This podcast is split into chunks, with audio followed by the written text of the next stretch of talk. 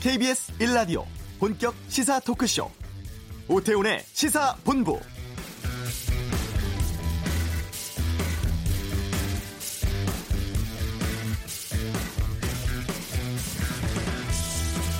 오늘이 여성 지위 향상을 위해서 유엔에서 정한 세계 여성의 날입니다.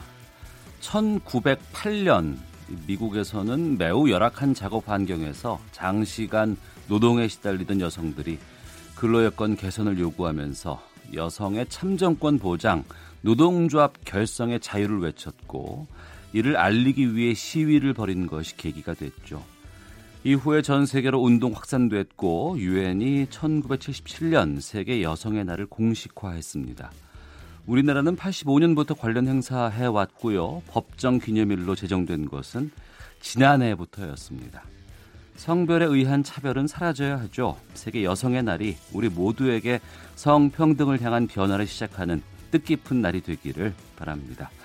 오태훈의 시사본부 국토부가 저비용 항공사 세 곳을 허가했습니다. 잠시 후 이슈에서 이 뉴스에 담긴 여러 의미들 짚어보겠습니다. 조금 전 발표된 개각 소식을 포함한 정치 현안에 대한 비평과 전망, 정두원의 시사점에서 살펴보겠습니다. 한 주간의 언론 보도 비평하는 와치독은 국내 언론들의 외신 인용과 번역 실태, 번역 실태, 또 미세먼지 보도를 다루는 언론사들의 공방에 대한 다양한 의견 듣겠습니다.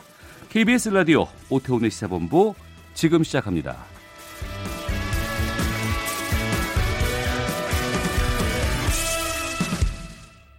네, 오후를 여는 당신이 꼭 알아야 할 이 시각 가장 핫하고 중요한 뉴스 박찬형 기자의 방금 뉴스 KBS 보도국 박찬형 기자와 함께합니다. 어서 오십시오. 네, 안녕하세요. 개각 소식 발표됐습니다. 많이 바뀌었죠? 네, 7개 부처 중폭 개각 단행됐습니다. 네. 조금 전 11시 30분에 발표가 됐는데요. 지난해 8월 5명 교체에 이어서 두 번째 개각인데 현 정부 들어서는 개각 규모 최대입니다. 아, 행정안전부 장관 후보자로는 더불어민주당 진영 의원이 내정이 됐고요. 중소벤처기업부는 아, 같은 당의 박영선 의원이 내정됐습니다. 아, 박근혜 정부 초대 보건복지부 장관을 지냈던 진 의원은 아, 문재인 정부에서는 부처를 바꿔서 아, 장관을 맡게 됐고요. 네. 또 이번에 관심을 가졌던 사람이 바로 우상호 의원인데 당초에는 문화체육부 어, 문화체육관광부 장관 네. 후보로 거론이 됐었는데 이번 개각에서는 제외가 됐습니다. 음. 아, 우 의원 같은 경우는 여러 방송 에 나와서 질문이 있으면 직접적인 대답은 피했어도 네. 그렇게 나쁘지 않다라는 그런 기색을 보였었는데 음. 어, 다소 좀 서운할 것 같은데 아, 들리는 얘기로는 예. 당 내에서 이번 총선 어. 다가오는 총선을 위해서 당내에서 좀 역할을 좀 해달라라고 하면서 만류를 했다는 소식이 들려오고 있고요. 문체부 장관 후보자로는 참여정부 시절에 어, 문화관광부 차관 지냈던 박양우 중앙대 서울대학원 교수 그리고 통일부 장관은 김현철 통일연구원장 국토교통부는 최정호 전 전라북도 정무부지사 그리고 과학기술정보통신부는 조동호 카이스트 교수, 해양수산부는 문성혁 세계 해사대학 교수가 각각 후보자의 이름을 올렸습니다. 네.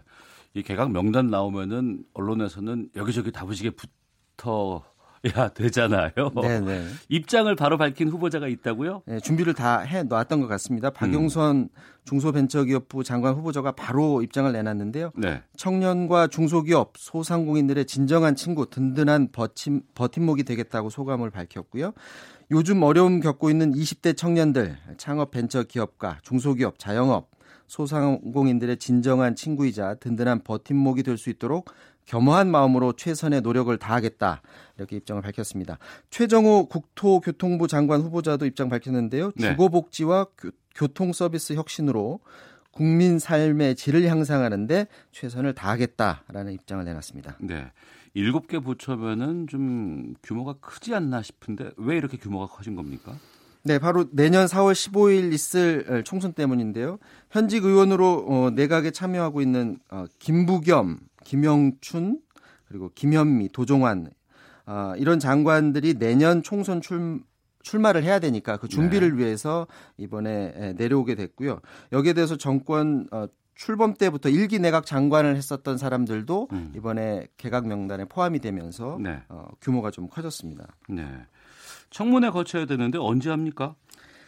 네, 어, 청문회는 통상 어, 청문회 요청서가 접수된 이후에 20일 안에 에, 처리가 돼야 되는데 청문회 요청서가 아마 다음 주에 국회에 제출이 될 것 같아요. 그러면 네. 이게 진행이 되는데 아, 일반적인 저, 절차를 거친다면 이번 달 안에 새 장관들이 아, 아, 장관들이 다 일을 시작할 수 있을 것으로 보이는데 네. 어, 그, 어, 이 요청서가 받아들여질 수도 있고 안 받아들여질 수도 있지만 결국에는 이제 대통령이 그냥 강행하면 어, 장관에 임명할 수 있습니다. 네. 자, 그리고 앞서서 세계 여성의 날 말씀드렸는데 남녀 임금 격차 문제가 최근 화두가 되고 있다고요? 남녀 아 예, 서울시가 세계 여성의 날 맞아서 내놓은 정책 때문인데 오늘 성평등 임금 공시제 예. 이런 정책을 내놨습니다. 그러니까 성별, 고용 형태별로 임금, 근로 시간 이런 정보들을 어 공개하겠다라는 건데 10월부터 공개하겠다는 겁니다. 이를 공개하게 되면 남성과 여성의 임금 격차가 크게 눈으로 보게 되니까 아무래도 성평등 음, 정책을 펼치는데 네. 좀더 힘을 쏟게 되겠죠. 음. 아, 이번에 어, 하는 것 이외에 앞으로는 서울시 민간 위탁 기관으로 확대를 하게 되는데 이번에 23개 산하 기관 하고 앞으로는 민간 위탁까지 다 넓혀가겠다는 겁니다. 네. 그래서 국내 최초로 성평등 임금 공시제를 시행해서 성별에 따른 비합리적인 임금 체제 어, 격차를 해소하겠다는 건데 서울시가 이제 선, 선도적으로 나섰고요. 다른 예. 자치단체들도 이 성과 여부에 따라서 동참할 가능성도 있어 보입니다. 그 우리나라 남녀 간의 임금 격차가 어느 정도길래 이런 정책까지 만들게 되는 거예요? 네, 남녀 임금 격차가 37%에 달하는데 2017년 기준입니다. 16년째 경제협력개발기구 OECD 회원국 중에 에, 격차가 가장 크다는 그런 불명예를 갖고 있는데요. 그러니까 남성이 한 달에 100만 원을 벌면 네. 여성은 한 63만 원 정도 버는 셈인데 지난 10년간 여성의 사회 참여 기회는 조금씩 조금씩 확대됐는데 임금 격차를 봤더니 2008년에 36.8%였었는데 2017년에 37%. 어. 큰 차이는 없었던 겁니다. 어, 지난해 12월 에, 세계 경제 포럼에서 발표된 세계 성격차 지수도 미국은 51위였고요. 한국은 149개 나라 가운데 115위로 최하위권을 기록합니다. 그러니까 성평등에서도 불평등이 심각한 국가로 뽑히는데 네. 특히 이제 임금 부분에 있어서 여성들이 좀 더 남성들보다 적게 받는 이유는 잘 알려져 있긴 한데 음. 바로 이제 육아 문제 같은 걸로 해서 경력이 단절돼서 육아 아, 휴직한 다음에 다시 복직하게 되면 네. 이제 승진하는데 아무래도 불이익을 받는 사람들도 많고요. 또 상대적으로 고숙련직에서 배제되는 그런 일도 잦습니다. 알겠습니다. 자, 그리고 국내 1호 매입형 유치원이 개원했다는 뉴스가 있는데 이게 어떨까요? 이 사립 유치원 사태에 대안이 될 수 있을지도 궁금합니다. 좀 소개해 주시죠. 네, 전국에서 최초로 매입형 유치원이 문을 열었습니다. 교육청이 기존 사립 유치원을 사들여서 이걸 이제 공립화하는 걸 말하는데 서울시 교육청이 서울 관악구에 있는 구 헬스라 유치원을 사들여서 구암 유치원이라는 간판을 달고 어, 개원을 했습니다. 매입 규모를 봤더니 59억 9,400만 원. 액수가 어. 굉장히 크죠. 예, 예. 좀 부담이 되는 액수인데 이전 사립 유치원에 다니던 원아 34명 포함해서 105명의 원아가 다니게 되고요. 어, 기존에 다니던 교사들, 돌봄 강사, 그리고 교직원 21명도 모두 어, 새로 배치가 됐습니다. 아, 재정이 넉넉하지 않은 지방교육청 입장에서는 수십억의 재정을 드려야 되기 때문에 여전히 에, 이건 걸림돌로 작용을 할 수 있을 것 같은데 어쨌건 서울시 교육청이 9월에 네 곳을 추가로 또 개원을 하고요. 어. 2021년까지 매입형 유치원 30곳을 만든다는 그런 계획입니다. 또 다른 대안이 될 수 있을까요? 12일에 부모 협동 조합형 유치원이 또 문을 연다고 하는데요. 네. 꿈동산 아이 유치원이라는 이름인데 서울 노원구에 개원을 한다고 합니다. 그러니까 학부모로 구성된 사회적 협동 조합인데 아, 이 협동 조합이 기존의 유치원을 임차를 해서 부모들이 직접 그 관여를 해서 특히 네. 그 회계 회계 관리 문제가 기존 사립 유치원에서 굉장히 문제가 됐었는데 그렇죠. 이런 것들을 다 투명하게 해서 기존에 대- 에, 문제가 됐던 부분들을 좀 개선하는 역할을 할 수 있지, 있지 않을까라는 생각인데 이런 두 군데에서 벌어지는 이런 새로운 실험들이 성공을 거두게 되면 음, 이 에, 새로운 실험들이 좀 더 확대되는 계기가 될 수 있지 않을까 그런 생각을 해봅니다. 알겠습니다. 방금 뉴스 박찬영 기자와 함께했습니다. 고맙습니다. 자, 이어서 교통 상황 살펴보겠습니다. 교통정보센터의 이승미 리포터입니다. 네, 이 시각 교통 상황입니다. 금요일이라 오후 토행량이 많을 것으로 예상되는데요. 그래도 아직은 여유가 있습니다. 하지만 돌발 상황 주의하셔야겠습니다. 남해고속도로 제해지선 냉정 방향 서부산유금소 1차로에서 사고가 났고요. 경부고속도로 서울 방향으로는 양산 분기점 진출로 갓길에서 사고 나서 조심하셔야겠습니다. 작업으로 밀리는 곳입니다. 호남고속도로 논산 방향으로 삼내에서 익산 분기점까지 1, 2차로 막고 작업 중입니다. 삼내에서 2km 구간 구간 여파받고 있고요. 수도권에서는 제2경인고속도로 인천 시점부터 일찍 분기점 쪽으로 차로 교대로 청소 작업을 하고 있는데요. 토행량이 더해져서 문학에서 서창 분기점 쪽으로 정체가 되고 있습니다.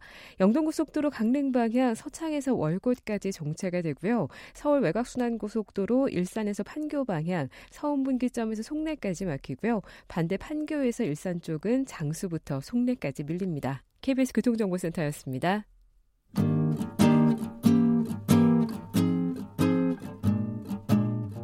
KBS 1라디오 오태훈의 시사본부 여러분의 참여로 더욱 풍성해집니다. 방송에 참여하고 싶으신 분은 문자 9730번으로 의견 보내주세요. 애플리케이션 콩과 마이케이는 무료입니다. 많은 참여 부탁드려요.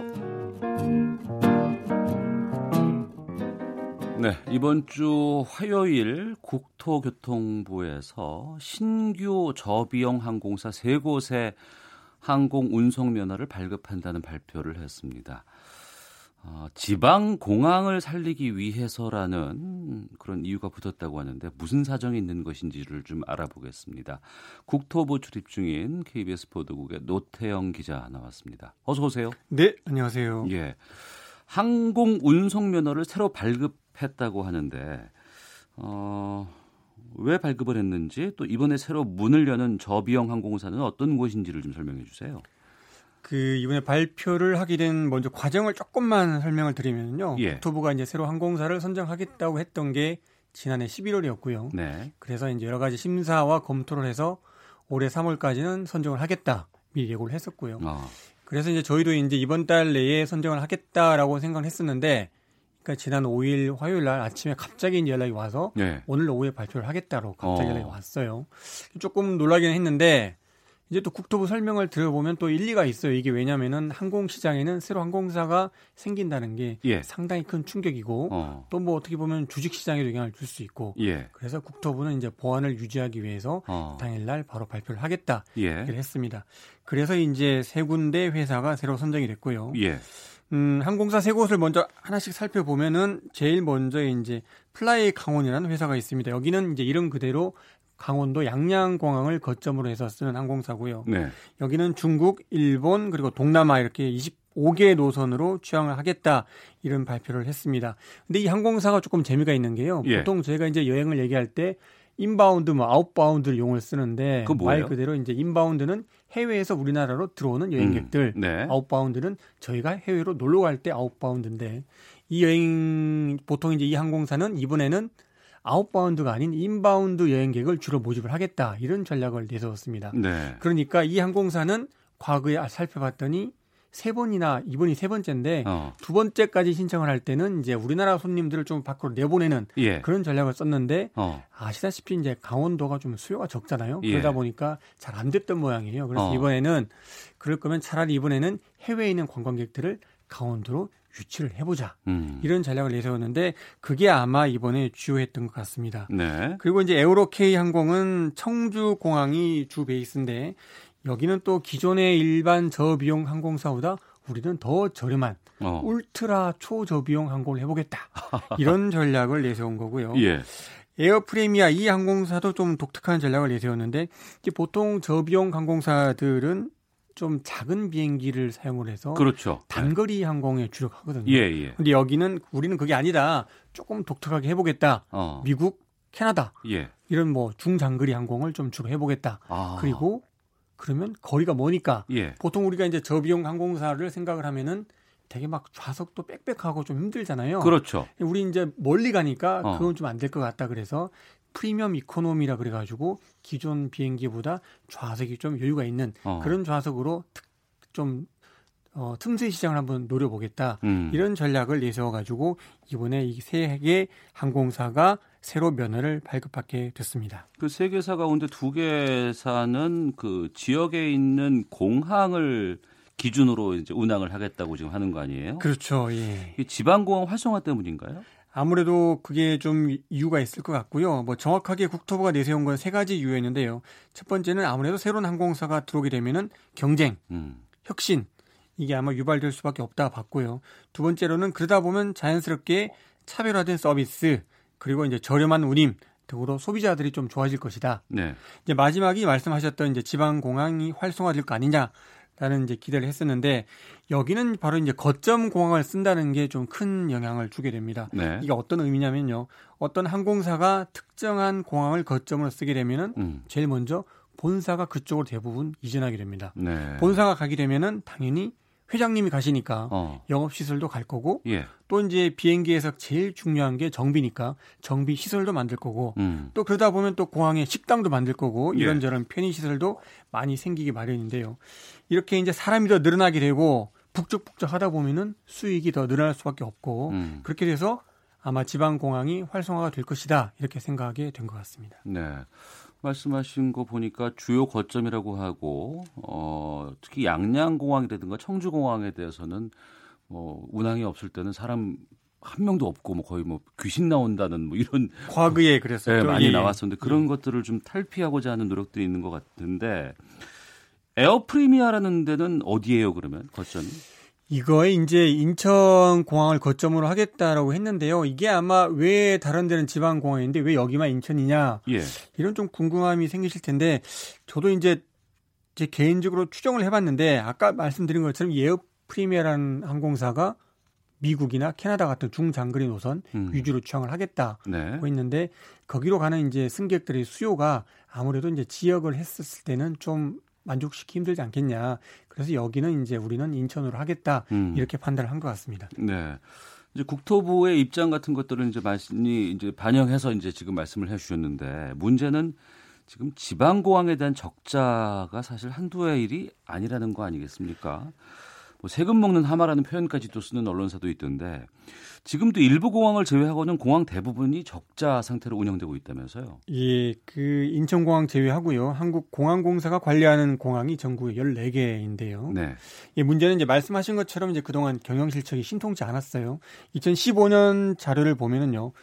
김포, 김해, 제주 이 세 개 빼고 11곳이 적자였습니다. 울산이 114억 원, 여수가 113억 원, 그 음. 무안공항은 89억 원 적자를 기록했습니다. 네. 그리고 말씀하신 것처럼 2015년 한 해만이 아니고 대부분 개항 이래 계속 적자였죠. 음. 근데 다만 이제 흑자를 내는 공항들이 워낙 이제 상태가 좋다 보니까 네. 뭐 예를 들어서 김포, 김해, 제주 이곳은 한 해 흑자가 천억이 넘어가요. 어. 그러다 보니까 이제 전체 공항공사 차원에서는 흑자 상태이긴 했었어요. 네. 2017년 기준으로 보면은 이제 순이익이 한 1,900원 정도 된다고 해요. 음. 그러니까 뭐 세금 먹는 하마라고 하긴 조금 억울할 것 같고 뭐 네. 예를 들면 이제 집안에 형제들이 많은데 큰 형은 좀 부자고 음. 막내들은 조금 상황이 안 좋아서 네. 집안에 좀 부담을 주는 어. 그 정도로 좀 볼 수 있을 것 같습니다. 예. 전체로 보면 그렇다고 하지만 그 일부 특정 지방 공항 같은 경우에는 상당히 좀 적자 규모가 크다고 하는데 지방 공항을 폐쇄하는 대신에 저비용 항공사를 늘리는 방법을 택한 이유는 뭐라고 보십니까? 공항을 폐쇄하는 거는요. 또 어떻게 생각해 보면은 그 공항에 있는 지역 주민들한테 좀 너무 좀 가혹하지 않을까 생각도 들어요. 어. 그러니까 예를 들어서 뭐 이번에 에, 양양공항에 이제 항공사가 생기게 됐는데 강릉 주민이 뭐 인천공항을 이용해서 일본으로 여행을 간다. 예. 그러면은 우리나라에서 인천공항으로 갈 때까지 얼마나 좀 시간이 걸릴 거라고 좀 보세요? 음, 한 3시간 잡아야 되겠죠? 그렇죠. 최근에 예. 이제 KTX가 뚫렸으니까 그나마 공항까지 이렇게 해서 3, 3, 4시간 정도 걸릴 텐데 만약에 이제 이분들이 실제로 비행기를 타고 일본으로 가면은 비행 시간은 기껏해야 2시간 정도거든요. 그러네요. 국내 어. 이동 시간은 뭐 3시간, 4시간인데 음. 비행 시간은 한 2시간밖에 그러면 아마 공항이 없어진다고 하면은 좀 이분들 입장에서는 좀 너무 과하지 않나, 억울하지 네. 않나 그런 생각을 아마 했을 것 같아요. 그리고 이제 또 하나는 이제 최근에 이제 저비용 항공사들이 크게 성장하면서 지방 공항의 실적이 좋아진 것도 음. 꼭 폐쇄를 해야 될까 네. 이런 생각을 한 것 같습니다. 아까 말씀드린 것처럼 이제 최근에 이스타 항공이라든지 뭐 티웨이 항공, 제주 항공 이런 데가 지방 공항을 거점으로 좀 활용을 하면서 지역 공항들이 경영 상태가 아주 좋아졌다고 하고요. 네. 그리고 이제 이 와중에 또 항공사들이 잘해서만은 아니고 음. 우리나라 국민들이 여행을 참 많이 다니시는 것 같아요. 항공기 예. 여행 실적을 보면은요, 2016년에 1억 명 살짝 넘었었는데 지난해는 1억 1,700만 명을 또 넘어섰거든요. 어. 2년 만에 한 1,500만 명 정도 늘었는데 이러다 보니까 항공사 입장에서는 마케팅을 적절한 시기에 잘했고 음. 또 그에 따라서 공항까지 혜택을 입었고 그래서 공항을 폐쇄하기보다는 좀 활용을 잘 해보자. 네. 이런 전략을 내세운 것 같습니다. 예. KBS 보도본부 노태영 기자와 함께 저비용 항공사 신규 허가의 여러 가지 내용들 속사정 살펴보고 있는데, 근데 우리나라가 지금 저비용 항공사가 너무 많지 않아요? 이제 세 곳이 추가가 됐으니까 숫자로는 아홉 곳이 됐죠. 그러면 예. 단순 비교로는 좀 많아 보인다라는 얘기가 있는데요. 뭐 하지만 이제 국토부는 여기에 대해서 우리가 저비용 항공사가 여섯 개라고 하지만 실제로는 대한항공하고 아시아나 계열이 세 개나 되기 때문에 그 저비용 항공사가 상당수가 대한항공, 아시아나의 계열사인 거잖아요. 그렇죠. 그래서 어. 올해 예상되는 항공 시장 규모가 23조 원 정도인데 네. 대한항공하고 아시아나 두 계열만 90%를 차지한다고 해요. 음. 그러니까 아무래도 숫자는 많지만 네. 시장에 과연 정말로 숫자가 많은 것만큼 다양성이 확보가 됐느냐 여기에서는 의문을 제기할 수밖에 없고 그래서 음. 국토부가 좀 새로운 변화를 한번 줘보자 네. 이런 생각한 것 같습니다. 항공 사업의 뭐 다양성 이런 측면으로 본다 그러면 그럴 수 있겠습니다만 지금 이게 그 항공사 이게 숙련된 조종사 필요하고 정비 인력 수준도 상당히 좀 중요하지 않겠습니까?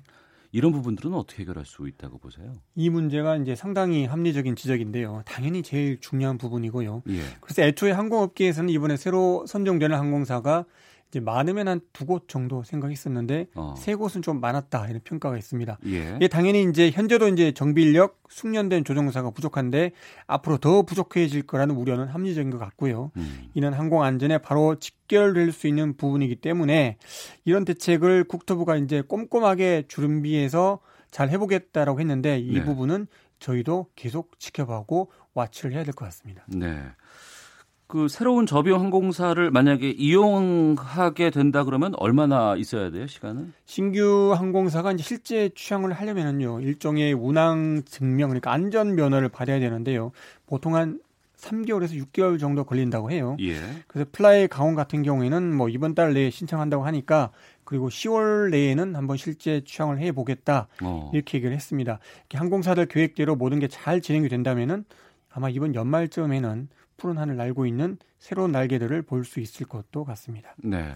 8178번님께서 비행기 이용이 훨씬 더 많은 미국도 2000년 들어서 많은 항공사들이 경영난으로 합병 또는 문을 닫았는데 우리는 반대로 항공사 숫자를 늘린다는 게 우려가 듭니다라는 의견 보내주셨는데 그 저비용 항공사가 모두 시장의 자리를 잘 잡는다는 거 하는 소비자들로서는 좀싼 값의 비행기를 이용할 수 있다는 측면도 있지만 잘 안 되면 이거 어떡합니까? 금방 말씀하신 것처럼 국토부도 이제 그동안 너무 이제 저희가 항공시장을 보호를 했다 보고요. 어, 미국처럼 냉정하게 시장의 평가에 한번 맡겨보자 이런 판단도 있는 것 같아요. 그래서 네. 안전 조치가 잘 안 되고 뭔가 음. 소비자들의 불만이 계속 고조화되면은 미국처럼 M&A도 할 수 있고 뭐 심지어 항공사를 문을 닫게도 할 수 있다 네. 이런 판단이니까 어떻게 보면 이게 뭐 미국식 관련 좋은 건지 모르겠습니다만은 좀 더 시장으로 냉정한 평가를 좀 기다려 보자 이런 판단인 것 같습니다. 네. 음, 알겠습니다. 저비용 항공사 추가로 세 곳 허가됐다는 뉴스 살펴봤습니다. KBS 보도본부의 노태영 기자였습니다. 고맙습니다. 네, 감사합니다. 헤드라인 뉴스입니다. 문재인 대통령이 오늘 행정안전부와 중소벤처기업부 등 7개 정부 부처 장관을 교체하는 중폭 개각을 단행했습니다. 이틀 동안 미국을 방문하고 오늘 새벽 귀국한 이도훈 외교부 한반도 평화교섭 본부장은 앞으로 북한과 계속 대화할 준비가 돼 있다는 것이 미국의 입장이라고 밝혔습니다. 독감 치료제 타미플루의 대북 전달이 지연되고 있는 것과 관련해 정부는 북측이 거절 의사를 밝힌 적은 없지만 관계 기관 내 협의가 필요하다고 해 입장을 기다리고 있다고 밝혔습니다. 국방부가 다음 달로 예정된 비무장지대 DMZ에서의 남북 공동 유해 발굴을 위한 유해 발굴단 구성을 완료했다고 북한에 통보했지만 아직 답변이 없는 것으로 전해졌습니다. 국립환경과학원은 고농도 미세먼지 원인 규명을 위해 오는 9일부터 한 달간 총 100시간의 항공 관측을 실시한다고 밝혔습니다. 지금까지 라디오 정보센터 조진주였습니다.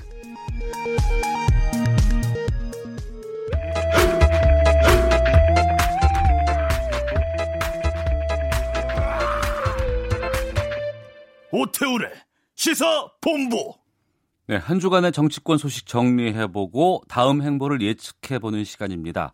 정두원의 시사점 시사점. 정두원 전 의원 연결되어 있습니다. 안녕하십니까? 네, 안녕하세요. 예, 한 시간 전쯤에 발표가 됐습니다. 일곱 개 부처의 개각 명단 나왔는데요. 네. 이번 인선 어떻게 보셨습니까? 그냥 뭐 무난한 인사 같은데요. 예. 그러니까 이제 정치인들이 어차피 다시 돌아가야 되니까. 네. 그 자리를 이제 메꾸기 위해서 인사를 이제 할 수밖에 없었는데 음. 어, 생각보다 정치인들은 조금 들어왔고 예. 아마 전문가 관료들이 저 이제 중, 중 앞으로 점점 그렇게 될 겁니다. 이제 어. 후반기로 갈수록 예. 정치인보다는 관료 출신들이나 전문가들이 많이 들어오겠죠. 어, 일곱 개 부처 가운데 지금 진영 행정안전부 박영선 네. 중기부 장관 후보자가 정치인으로 이제 분류가 될것 네. 같은데 박영선 네. 장관은 법무부 얘기가 좀 있었잖아요. 네, 그 생뚱맞은 얘기죠. 법무부를 법조인이 하는 거예요. 예, 예. 뭐, 그, 근거는 법사위원장 했다고 아마 그런 모양인데. 음. 그건 근거가 없는 얘기였죠. 네. 박영선 의원의 이번 임명은 어떤 이유들이 작용했다고 보십니까? 글쎄요. 그 제가 그것까지 어떻게 알겠습니까만은. 예. 아니 또 이게 지금 잘하는 게 예. 사람을 키우는 그런 일들을 해요. 어. 이 이런 정, 정부에서는. 예. 근데 잘하는 거죠. 사람을 이렇게 자꾸 키워야죠. 지도자로서. 음. 근데 지금 야당 쪽에서는 사람을 안 키워요. 사람을 어떻게든지 깎아내리고 끌어내리고 이제 이러죠. 그러니까 예. 저는 사람 기회를 줘서 사람 키우는 건 잘하고 있다고 봅니다. 예. 사선의 진영 의원 같은 경우에는 이제 행안부 장관이란 중책을 맡게 되는데 이전에 네. 복지부 장관도 하셨던 분이잖아요. 예, 그렇죠. 어, 박근혜 정부에서 했던 분인데. 박근혜 정부에서 복지부 장관을 잠깐 했죠. 그때 이제 연금 문제로 예. 대통령에 대해서 이제 다른 의견을 가지고 어. 이제 있다가 이제 그 관철이 안 되니까 그만두고 나왔거든요. 네. 그러니까 이제 강단이 있고 그런 소신 있는 분이죠. 음. 그러니까 이번 인사는 이제 야권 출신 인사도 이렇게 받아들인다 이제 그런 의미가 있는 것 같아요. 네. 우상호 의원 문화부 장관 입각이 무산됐다고 보는 이유는 어떻게 생각하십니까? 글쎄요. 그 좀 검증에 문제가 있었다는 얘기가 나오던데, 아, 이건 제가 잘 모르니까 뭐라고 얘기 못 하겠네요. 아, 검증에 문제가 있다는 이야기도 나오긴 해요? 글쎄 거의 확실시 됐었는데. 그러니까요. 뭐 그런 이유가 이제 그 본인이 뭐 고사했다 몰라도. 예. 다른 이유가 없겠죠. 음. 통일부 얘기를 좀 해보겠습니다. 네. 그제였습니다. 조명균 통일부 장관이 자유한국당 네. 의원들을 만나러 간 자리에서 네. 나경원 대표가 이런 말을 했거든요. 서훈 국정원장과 정의용 안보실장 교체해야 된다. 네. 어, 이런 요구를 했었는데 정작 조명균 장관이 교체가 되는 상황이 왔습니다. 네. 이 북미 관계가 교착 상태에 빠지는 상황에서 통일부 장관의 교체는 어떻게 보세요?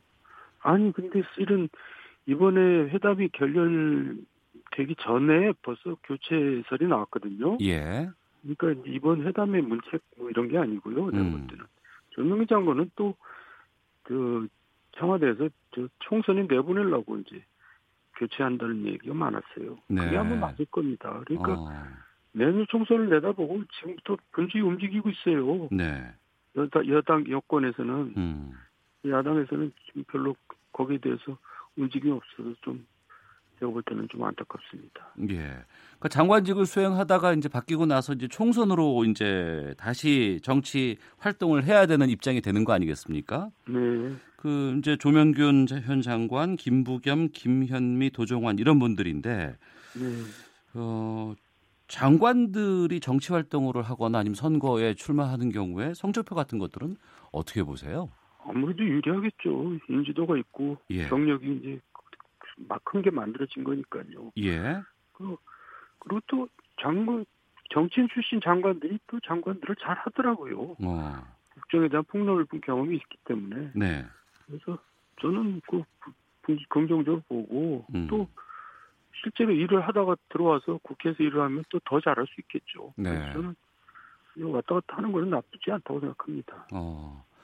이게 그러면 여당의 좀 프리미엄 이렇게 이해를 해도 좀 될까요? 프리미엄이 당연히 있죠. 그러니까 음. 이제 그런 분들이 아무래도 좀 여당 입장에서 험지에 출마하는 게 이제 필요하겠죠. 네.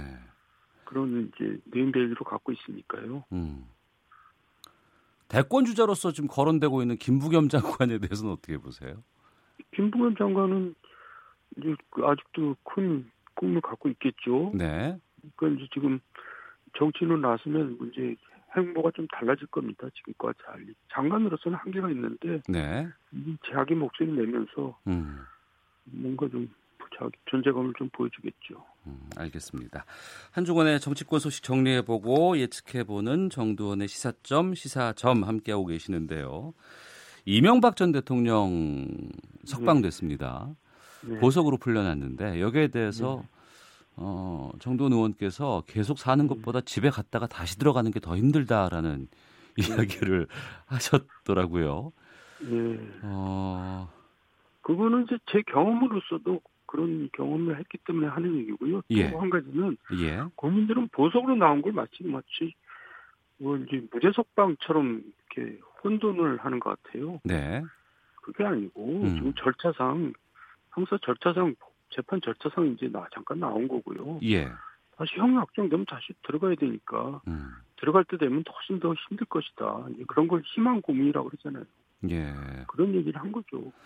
그러니까 이번에 그 보석 그 이유 보면은 가택 구금에 가까운 여러 가지 형태로 이제 재판을 받게 되는 셈을 맞게 됐습니다. 예. 또 재판 계속 길어진다 그러면은 이제 법 형평성에 맞지 않는 상황이 되는 것이고 지금 현재 예. 지금 국민적인 비난도 만만치 않은 상황인데 어, 이번 보석에 대해서는 어떻게 보세요? 아니 그 국민적인 비난이 그 예. 오해에서 비롯된 비난이라 이거죠. 마치 풀려난 것처럼 착각을 한다 이거죠. 그게 어. 아니라 그러니까 이제 어차피 4월 8일인가 되면은 구속기간 만료돼서 나오거든요. 예. 그때 나오면 지금처럼 제한도 없어요. 이렇게 음. 여러 가지 통신 제한, 뭐 접견 제한 그런 게 없거든요. 네네. 그 오히려 그때 나오는 것보다 지금 보석한 게 더 본인으로서는 더 제한되는 거죠. 활동 음. 반경이. 예. 그러니까 그 그런 이제 혼 혼란, 혼선을 음. 제가 좀 바로 잡기 위해서 하는 얘기예요. 네. 그리고 그, 그분이 이제 무죄가 되겠어요. 15년형을 그렇게 많은 종류를 받았는데. 그러니까 음. 다시 이제 안 들어갈 가능성은 거의 없다고 봐야죠. 음, 알겠습니다. 자유한국당 쪽으로 좀 가보겠습니다. 예. 어, 황교안 대표의 당직 인선을 두고서 강을 건너왔으면 뗏목을 버려야 되는데 뗏목 끌고 가는 인사였다라고 평가를 하셨어요. 예. 이 부분에 대해서는 어떤 뜻을? 그러니까 이제 우리가 전당대 결과에서 봤듯이 당심하고 민심하고 이제 차이가 많이 났잖아요. 예. 근데 이제 민심대로 가야지 당심대로 가서 되겠습니까? 음. 선거도 앞두고 있는데. 예. 그러니까 이제 민심에 맞게 다 당심에 대해서 이제 벗어나야 되는데 어. 인사를 보면 아직 당심에 묶여 있어요. 그래서 예. 제가 지적을 한 거죠. 예. 지난주에 프로에 나오셔서 황교안 대표가 오세훈 후보의 길로 가야 된다라고 말씀하셨거든요. 예. 한 일주일 정도 지났는데 어떻게 보세요? 마찬가지죠. 그러니까 민심 좀 전에 얘기한 대로 네. 민심에서는 오세훈 후보가 월등히 이긴 거 아니에요? 음. 그러니까 이제 그런 길을 민, 민심이 지지한다는 얘기니까 네. 그런 길로 간, 가는 거죠. 그 길을 다시 얘기하면은 뭐 보수 혁신, 중도 개혁 뭐 이렇게 얘기할 수 있는데요. 예. 그렇게 가야지 이제 황교안 황교안 대표도 자기 보폭이 커지는 거고 음. 당도 더 지지층이 넓어지는 거고 그런 거죠. 네. 그 일을 이제 당연히 해야 되는 거죠. 음. 그런데 그 일 가운데 가장 주목 되는 것이 5.18 망원 의원의 징계 문제입니다. 그런데 예. 이 부분은 전혀 해결이 지금 안 되고 있는 상황이잖아요. 그게 이제 시금석이죠. 그러니까 어. 그거를 어떻게 해야 하느냐를 이제 사실 국민들이 지켜보고 있는 건데, 예. 그거를 이제 과감하게 정리를 하고 가지 않으면은 음. 당신이 묶여 있는 거고 그걸 과감히 해결하고 가면은 민심을 향해서 가는 거고 전 그렇게 해석하고 싶어요. 네. 그, 그 일을 과감하게 해내야죠. 음, 해내야 된다고 말씀하셨는데 전망은 네. 어떻게 하십니까? 별로 전망은 좀 어둡습니다. 그러니까 그분이 아직도 저기 정치에 대해서는 좀 뭐랄까 미숙하다 그럴까요? 예. 너무 교과서적이라 그럴까요? 아니면 어. 너무 모범생 같다 그럴까요? 하여간 정치를 좀 자기 개성 있게 네. 자기만의 정치를 좀 한번 해봤으면 좋겠어요. 음. 그4.3 보궐선거 얘기도 좀 짧게 좀 말씀을 좀 나눌까 하는데요. 예. 창원 성산 쪽이 보면은 지난 다섯 번의 총선에서 한국당이 두 번, 정의당 계열이 한 세 번 정도 승리를 한 지역구인데 예. 이쪽 선거 판세는 어떻게 보세요? 창원 성산은 야, 지금 민주당하고 네. 정의당하고 이제 단일화가 되지 않으면 아마 자유한국당에서 이길 것 같고요. 어. 통영은 이제 지난 지방선거에서는 자유, 저, 자유한국당이 졌지만 네. 그동안의 민심의 변화를 보면 자유한국당이 이길 것 같아요. 음. 그래서 두 군데 다 자유한국당이 이길 것 같은데 네. 저는 두 군데를 가지고 또 이렇게 일반화 시키면 또 곤란하다고 봐요. 두 어. 군데는 어. 영남 지역이거든요. 예, 그러니까 예. 그것도 일부, 일부 일반화 시켜서 뭐 자유한국당이 이겼다 이렇게 얘기하는 것도 곤란하죠. 어, 두 곳 모두 어, 네. 자유한국당 쪽에 좀 우세 지역으로 평가를 하시는 예. 거군요. 예. 알겠습니다. 특히 창원 성산 같은 경우에는 이제 단일화가 좀 음, 예, 여러 가지 이슈가 되지 않을까 싶은데요. 예. 자, 한 주간의 정치권 소식 정리해보고 예측해보는 정두원의 시사점, 시사점 마치도록 하겠습니다. 오늘 말씀 고맙습니다. 네, 감사합니다. 네. 자, 1부 순서는 여기서 마치겠습니다. 잠시 후 2부 와치독에선 외신 보도의 왜곡과 과장된 기사들이 생산되는 내용에 대해서 좀 짚어보도록 하겠습니다. 시사본부 초대석 자연 다큐 전문 MC로 돌아온 개그맨 윤택 씨를 만나보겠습니다. 뉴스 들으시고 잠시 후 2부에서 뵙겠습니다.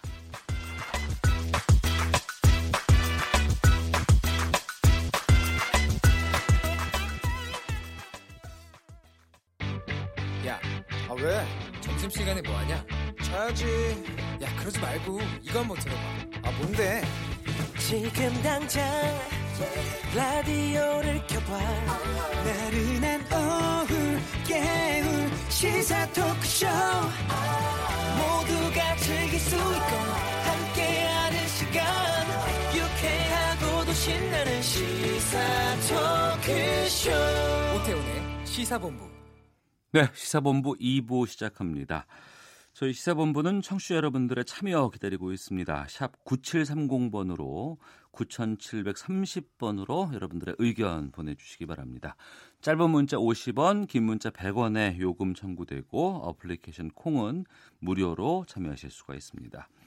한 주간의 언론 보도 분석하고 비평하는 정상근 알파고의 와치독 감시견 시간입니다. 정상근 전 미디어널 기자, 자만 아메리카의 알파고 신하 씨 외신 기자, 두 분과 함께합니다. 어서 오세요. 네, 안녕하십니까. 예. 어, 블룸버그 기사가 이런 제목의 기사를 냈습니다. 북한의 핵 제안을 긍정 평가한 문재인 대통령 트럼프와 결별할 것인가 이런 것인데 문화일보와 조선일보 등 일부 국내 언론들이 이러한 보도를 인용하는 과정에서 외신 보도를 좀 과장하고 있다. 뭐 이런 지적들이 나오고 있는데 여기에 대해서 정상 기자가 좀 정리해 주시죠. 네, 뭐 이 블룸버그 통신의 원래 기사 내용을 좀 보면 이 문재인 대통령이 북한이 그 핵심 핵 생산 단지를 해체하겠다고 한 것은 뭐 무기 프로그램을 축소하기 위한 돌이킬 수 없는 조치다라고 치켜 세우며 예, 트럼프 행정부와 의견을 달리했다. 네. 뭐 이런 내용이거든요. 그러니까 음. 이게 영변 핵시설 폐쇄에 대해서 좀 미국은 부족하다고 봤는데 뭐 네. 뭐 문재인 대통령은 뭐 그래도 이게 의미 있는 조치라고 봤다. 뭐 이런 내용이에요. 그러니까 음. 뭐 북핵 협상이 좀 이어지고 있는 와중이니까 뭐 예. 한국 정부의 시선이 좀 미국 정부의 시선과 좀 다를 수도 있죠. 음. 뭐 다를 수도 있고 근데 그 자체가 이제 양국 정부가 갈등에 휩싸였다 뭐 그런 증거는 아닌데 네. 그러니까 뭐 친구랑 좀 먹고 싶은 게 다르다라고 해서 뭐 친구랑 결별을 하는 건 아니잖아요. 그러니까 음. 물론 뭐 먹고 싶은 게 다르다고 뭐 싸우다가 결별할 수는 있는데 네. 하지만 지금 평가가 다르다라는 수준으로 이거를 결별 음. 이렇게 제목을 다는 게 좀 맞나 네. 네. 그런 좀 지적이 나오고 있습니다. 어. 그런 그 결별, 갈라섰다 이런 표현들이 여러 가지 정치 사회적인 측면에서 좀 영향을 좀 끼칠 수밖에 없잖아요. 아무래도 어떻게 보세요, 어, 알파고 기자? 이제 그렇죠. 거기 있는 단어들이 한 가지 한 가지 그리고 현재형인지 미래형인지 음. 그 지금 현재 그렇게 돼 있는지 아니면 미래에 대한 예측인지 이런 단어들이 중요한 건데. 네. 근데 그 제가 이제 여기 들어오기 전에 선배님이랑 얘기를 해봤는데 기사 내용들을 보면 아, 외국보다는 가장에 가까웠어요. 왜냐하면 음. 어, 뭐라고 해야 되나 그 조선일보하고 문화일보 기사의 내용으로 보면 왠지 이제 미국 정부하고 한국 정부가 완전 서로 이렇게 결별했다는 식으로 나오고 있지만, 네. 근데 에, 블룸버그 통신에서는 이런 좀 약간 시각 차이가 있다는 것을 지적하는 건데 미국이 시각 차이 있는 동맹자들을 한꺼번에 이렇게 결별하진 않거든요. 거기서도 네. 따로 이렇게 협상이 들어가고 대화가 있긴 한데. 음. 예, 그래서 살짝 오바라고 해야 되나? 근데 좀, 좀 과장이 있다는 생각이 들었죠. 네, 정상훈 기자는요.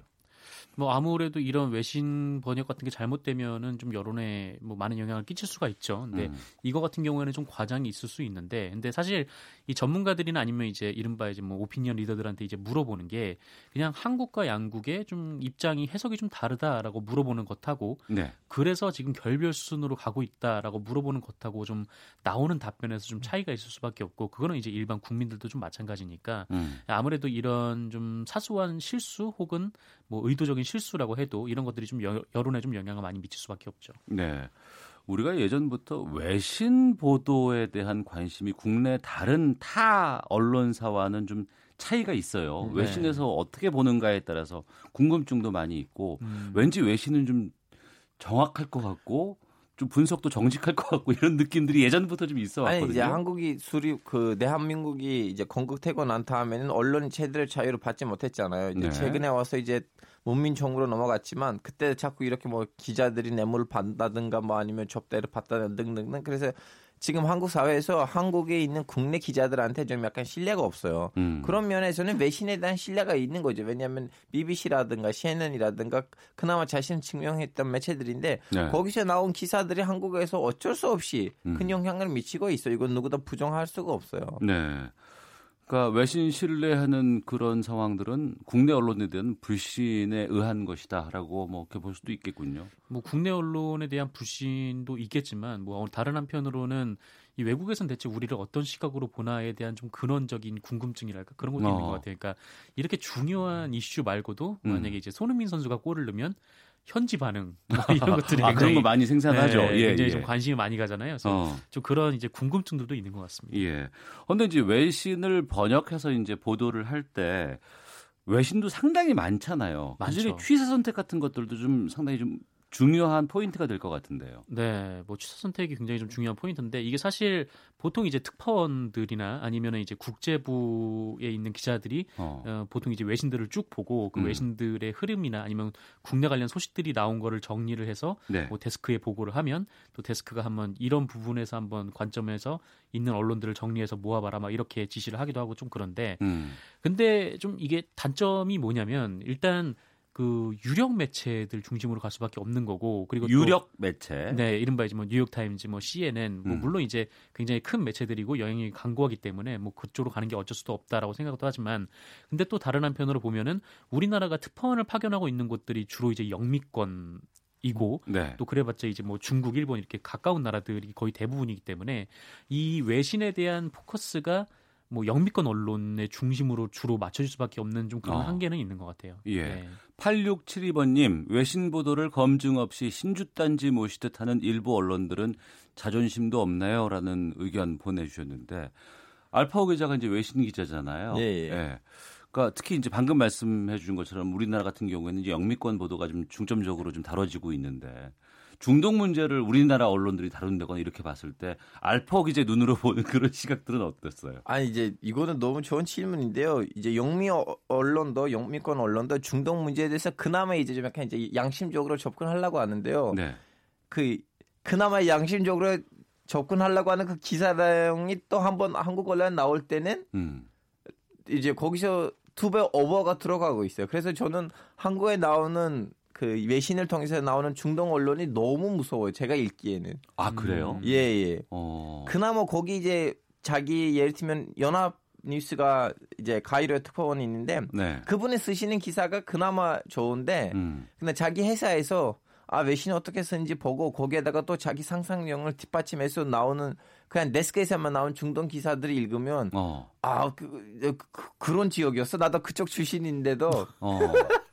그런 상황이에요. 예. 그러니까 보통 외신을 인용하거나 번역해서 이제 기사로 쓰게 됐을 때 해당 기사를 작성하는 그런 어, 기자들의 어떤 그 주관이 좀 개입될 수도 있겠군요. 그러면 아니 이미 거기에 대해서 아무 지식도 없고 그냥 어. 테스 테스 이렇게 외신에서 나오는 그 글만 읽고 음. 그리고 자기 머릿속에 있는 편견하고 상상력을 동원해서 또 다른 이상한 글이 나오게 돼요. 네. 저는 진짜 뭐라고 해야 돼? 특히 중동 동남아 음. 기사들 읽을 때뭐 필리핀이나 태국에 대해서도 마찬가지인데 아이 뭐 이, 런 나라들 아니었는데 하는 생각으로 읽어요. 네. 연합뉴스가 비교적 괜찮은 거는 뭐 카이로도 있고 뭐 어디 뭐 네. 쿠알라룸푸르도 있고 그러니까 세계 곳곳에 특파원을 파견하고 있거든요. 그래서 네. 그 현지에서 이 사람들이 뭐 어떤 생각 갖고 있는지 뭐 현지 언론도 이제 다수 덮치오를 하기도 하고 어, 그렇게 이제 한단 말이죠. 근데 어, 그 연합뉴스를 제외한 이제 대부분의 언론은 뭐 인건비 문제도 있으니까 그냥 이제 뭐 특파원은 이제 뭐 뉴욕, 워싱턴 이쪽에 너무 가 있는 거고 그 다음에 네.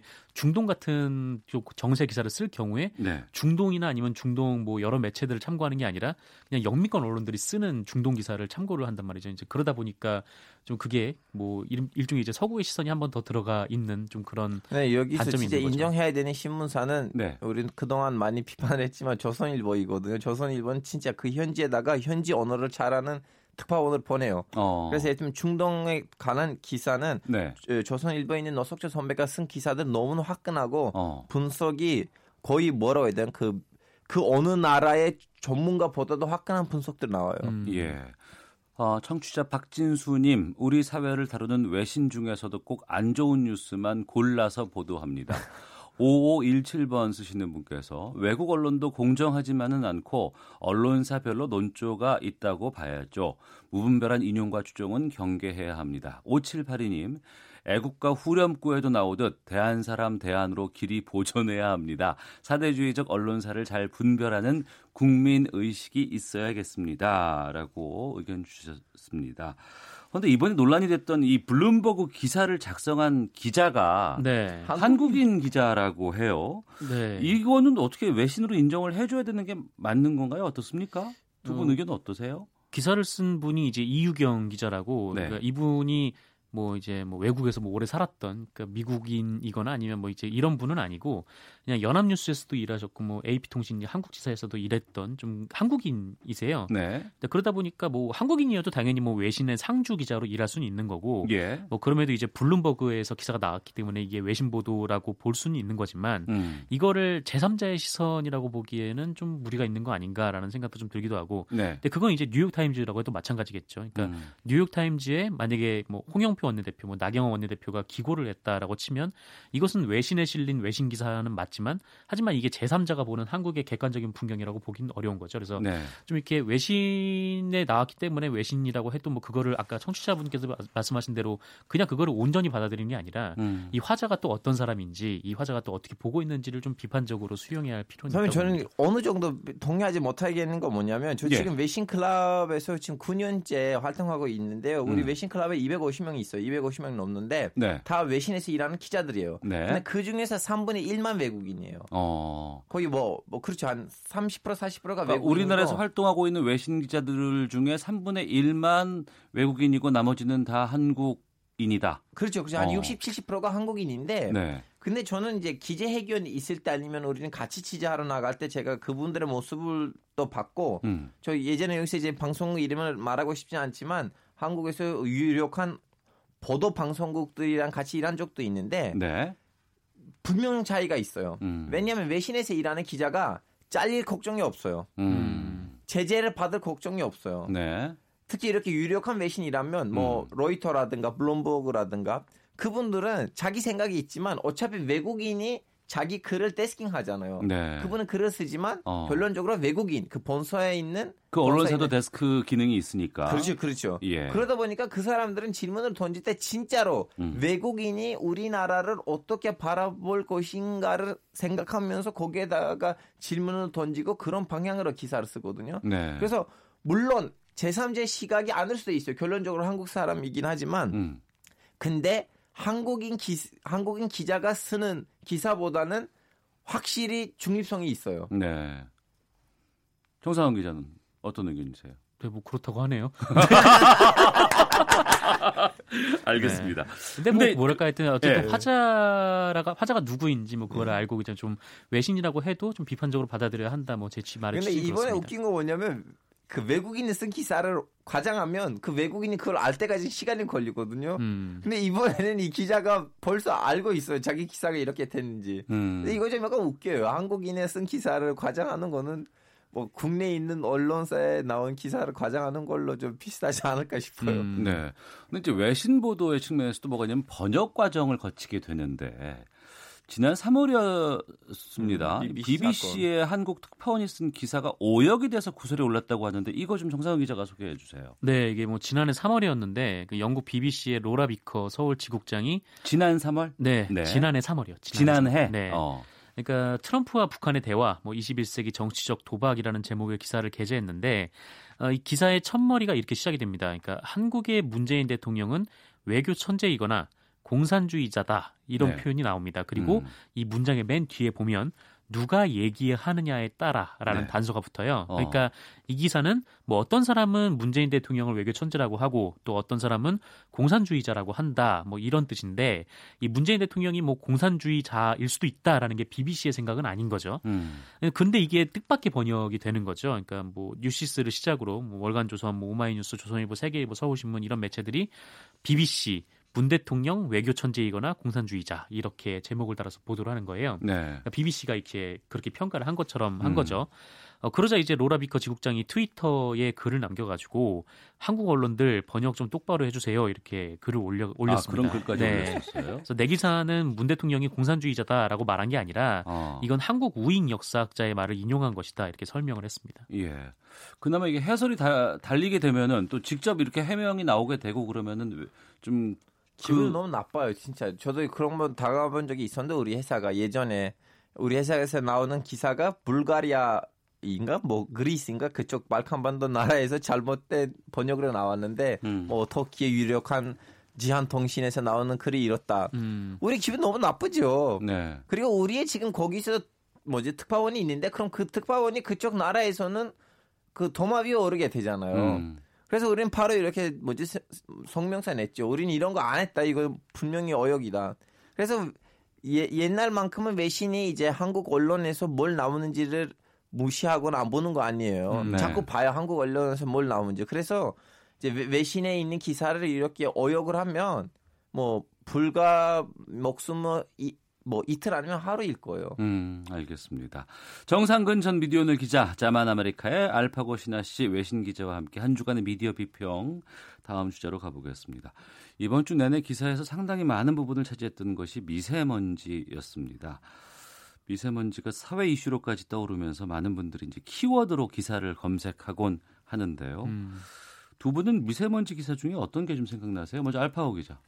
이제 중국 다시다. 중국이란 외교적인 전쟁을 벌이죠. 이런 기사들 제주도 많이 보였어요. 아 그랬어요. 네. 중국 탓이다라는 기사가 좀. 네. 어. 정상훈 기자는. 저는 옛날 기사였는데 고등어 구우면 미세먼지 나온다. 아그 옛날에 있었어요. 예 맞습니다. 예. 그런 보도가 있었는데 음. 뭐 그때는 좀 황당해서 좀 웃었는데 뭐 나름 뭐 우리 생활에서도 뭐 실생활에서도 미세먼지가 뭐 많이 발생을 하니까 네. 좀이 부분을 좀 획기적으로 좀 줄여야 하지 않나 뭐 그런 생각도 좀 들고 여러 가지 생각이 들었습니다. 알파오 기자 터키는 미세먼지가 어떻게 돼요? 와 80년대 수도 앙카라에서만 예. 미세먼지 문제가 얼마나 심각하냐면 이렇게 작은 마스크가 아니고 그냥 눈에다가 유리창만 있는 이렇게 큰 마스크들 있잖아요. 음. 그거 시청에서 이렇게 무료 배급을 했어요. 아, 시민들한테. 어. 그 정도로 심했었어요. 요즘은요? 네, 요즘 이제 거의 어느 정도 나아졌어요. 그 겨울에만 문제가 있고요. 석탄 어. 문제 때문이에요. 석탄을 제대로 그 관리가 안 된 석탄들 있거든요. 예, 인증을 예. 안 받는 석탄들. 음. 그 석탄들을 날, 난방에서 쓰이다 보니까 음. 가끔씩 겨울에서 일부 집안에서 생겨요. 네. 어, 저희 시사본부에서도 며칠 전에 좀 다뤄보긴 했습니다만 음. 2, 3년 전의 미세먼지 기사와 지금 생성되고 있는 미세먼지 관련 기사에 큰 차이가 없다고 하는데 이 이유 뭐라고 보세요? 저는 이게 뭐 정부도 언론도 이 미세먼지 해법을 찾지 못했기 때문에 음, 그런 거 아닌가라는 생각이 좀 들어요. 그러니까 네. 뭐 중국이 원인인 라고 하는데 뭐 우리가 가서 뭐 중국의 미세먼지를 없앨 수도 없고 뭐 그렇다고 우리가 뭐 얘기를 한다고 중국이 들을 것 같지도 않고 어, 물론 이제 중국과 공동으로 논의한다고도 하고 뭐 외교적으로 이걸 잘 해결해 나가길 바랍니다만 음. 좀 멀어 보이는 것도 사실이죠. 근데 뭐 네. 뭐 반면에 또 국내 요인은 없어지자니 또 이게 걸리고 또 저게 걸리고 좀 이러는 게 많다 보니까 뭐 이렇다 할 합병법이 없는 거고 그러다 보니까 매년 똑같은 얘기만 지금 반복할 수밖에 없는 음. 좀 그런 상황이 아닌가 네 그런 생각이 듭니다. 네 미세먼지 기사를 검색하다 보면 대부분 문제가 많다 심각하다 대책을 마련해야 한다 이런 식으로 나오거든요. 뭐 원인은 뭐 중국이다, 뭐 탈원전 때문이다. 근데 이런 걸 골자로 하는 기사들이 재생산되곤 있는데 어 정작 내 생활에서 미세먼지로 인해서 내가 좀 이렇게 어 삶을 좀 이렇게 달리 살, 살아야 되는 방안이라든가 네. 해법이라든가 이런 것들은 제시를 하지 못하는 경우가 좀 많이 있고 네. 특히 탈원전을 강조하는 기사들이 좀 많이 보이거든요. 어떻게 보시는지요? 이제 그 미세먼지가 안타깝게도 어떻게 보면 환경 문제인데 네. 그리고 이 환경 문제에 있어서는 자도 없고 우도 없고 그냥 모든 국민의 관광 어, 건강을 이렇게 영향 미치는 문제인데도 또 이 미세먼지를 가지고 아, 나의 정치적 상상이나 이념을 뿌릴 수 있는가 이런 꼼수들을 하는 사람들이 생겨요. 음. 아니 제발 좀 정치적인 다툼을 딴 데서 하고 네. 좌우든 우이든 빨리 미세먼지를 이렇게 연대를 해서 풀어줘야 되는데 저는 그런 것들을 보니까 기분이 오히려 더 이렇게 더러워져요. 어. 정상훈 기자는요. 그러니까 이게 지금 몇 년째 얘기가 나오는 건지 모르겠는데 이게 몇 개 언론이 계속 팩트 체크를 하고 있음에도 불구하고 계속 그 원전 얘기가 계속 나오니까 음. 어, 그러니까 뭐 일부 언론들의 주장은 이런 거죠. 그러니까 문재인 정부가 탈핵을 한다면서 그러니까 네. 석탄 발전소가 더 돌아가잖아. 음. 그러니까 석탄 발전소가 미세먼지를 엄청나게 내뿜는데 결국 탈원전 정책이 미세먼지를 더 심하게 만드는 거 아니야? 뭐 이런 논리죠. 근데 네. 이거는 사실이 아니라고 몇 차례나 언론에서 많이 보도가 나왔거든요. 일단 어. 탈원전이라고 할 만큼 원전 발전 비중이 이렇게 줄지도 않았고 네. 그다음에 석탄 발전이 늘었다는 것도 사실이 아니라고 보도가 나왔었죠. 근데 네. 그럼에도 불구하고 계속해서 이렇게 주장을 하고 있는데 대체 왜 이런 주장을 반복하고 있는지 뭐 잘 모르겠다는 생각이 들더라고요. 네. 뭐 상당한 양의 기사들이 탈원전을 원인으로 삼고 있지는 않습니다. 하지만 일부에서 이제 그런 부분들을 좀 부추기는 부분들이 있고 문제는 실질적인 대책들을 좀 기사에서 찾고 싶은데 그런 음. 것들을 찾기 어려운 분들이 좀 답답한 마음이 있을 것 같아요. 앞서 터키 같은 경우에는 80년대는 상당히 좀 심했었는데 지금은 좀 많이 좀 나아졌다고 하셨잖아요. 예. 어떻게 해서 좀 그게 네. 나아지는 방향으로 갔다는 거예요? 이제 속단들 모든 속단을 다 관리했어요. 정부가 직접적으로. 음. 그 어. 속단을 그 이제 파는 업체들이 있을 거 아니에요. 그런 기업들이 있을 거 아니에요. 네. 그 기업들을 다 국가에서 이제 전문가를 보내줘서 이 속단들을 팔 수 있는 속단인지 음. 아닌지 뭐 아니 안 팔 수 없는 속단이라면 한 번 더 이렇게 뭐지 무슨 절차를 받아야 되는 그러한 에, 과정을 만들고 모든 속단들이 이제 시장에서 팔릴 수 있는 속단으로 되는 순간까지는 안 팔고 네. 그러니까 이런 이제 대책을 마련하다 보니까 어. 앙카라 시가 나아졌어요. 예. 8204님, 메이저 언론사들의 왜곡 과장 보도 한두 번이 아닙니다. 건전한 비판은 팩트를 기반으로 해야 합니다. 맞아요. 3735님, 뉴스가 맞다 틀리다 보다는 공격적이고 자극적인 제목의 뉴스에 자꾸 눈길이 간다는 게 핵심인 것 같습니다. 라는 견해도 보내주고 음. 계십니다. 아, 이번에 미세먼지 워낙에 또 많은 그 어려움이었고 네. 국민의 삶과 어, 직결되는 이 사회적인 이슈인 것이거든요. 근데 이런 것을 좀 정치적인 기사거리로 사용하지는 좀 않았으면 좋겠다 싶은데 언론들이 어떻게 대응하면 좋을지 끝으로 말씀 좀 듣겠습니다. 네, 뭐 사실 이 탈원전 미세먼지 관련해서 뭐 빅데이터 전문가가 좀 얘기를 해봤는데 네. 이 탈원전이라는 키워드가 연관 키워드로 전혀 검색이 안 되고 있대요. 그러니까 어. 이미 사람들은 이 미세먼지의 음. 대응 방안이 원전을 더 돌리는 것이라고 생각하지 않는 거예요. 물론 뭐 원전은 미세먼지를 내보내지는 않지만 그렇다고 핵 폐기물은 안전한가라고 생각하면 또 그렇지도 않잖아요. 근데 음. 근데 계속 왜 계속 이런 부분들에서 제기가 될까라는 생각을 하면 저는 사실 이 언론에서 이런 얘기를 하는 게 좀 광고 현실과는 좀 무관하지 않다라고 생각을 하고 있습니다. 네, 예. 그러니까 이 한수원에서 이 탈핵이 본격적으로 논의가 되기 시작한 2017년에 언론사의 광고로 집행한 돈이 한 달에 8억 원이나 됐어요. 어. 그 전년도만 해도 한 2억 원 정도였거든요. 근데 그 광고를 확 늘었죠. 그리고 이제 탈원전에 대한 비판 기사가 막 쏟아지기 시작했고 음. 물론 이제 광고는 받을 수 있지만 그게 네. 이제 논조에 영향을 미치냐 안 미치냐가 중요한데 음. 실제로 논조에도 영향을 미쳤던 게 그 뉴스타파가 2017년에 보도를 낸 게 있었죠. 그러니까 네. 2014년부터 2017년까지 이 국내 언론사 35곳이 한국 원자력 문화재단의 협찬을 받고 원전 관련 기사 123건이나 게재를 한 적도 있었습니다. 네. 네. 1747번님 석탄이었군요. 알파고 기자가 자꾸 속단 속단해서 대체 뭐지 했었는데 알파고 기자 석이 석이 답답해서 석탄 석탄했어요. 죄송합니다. 석탄 한번 해보세요. 석탄. 아유 훌륭하십니다. 네. 자. 석탄. 정상근 전 미디어널 기자, 자만 아메리카의 알파고 신하 씨 외신 기자와 함께 한 주간의 미디어 비평해보는 마치도 코너 마치도록 하겠습니다. 두분 말씀 고맙습니다. 예, 고맙습니다. 감사합니다. 헤드라인 뉴스입니다. 청와대가 개성공단 재가동과 관련해 유엔 제재의 틀 안에서 검토하고 미국과도 협의하겠다는 입장을 밝혔습니다. 정부가 최근 오름세를 이어가고 있는 가공식품 물가를 안정시키기 위해 대형마트와 할인 행사를 추진하기로 했습니다. 지난해 월급이 오른 직장인은 다음 달에 건강보험료를 더 내야 합니다.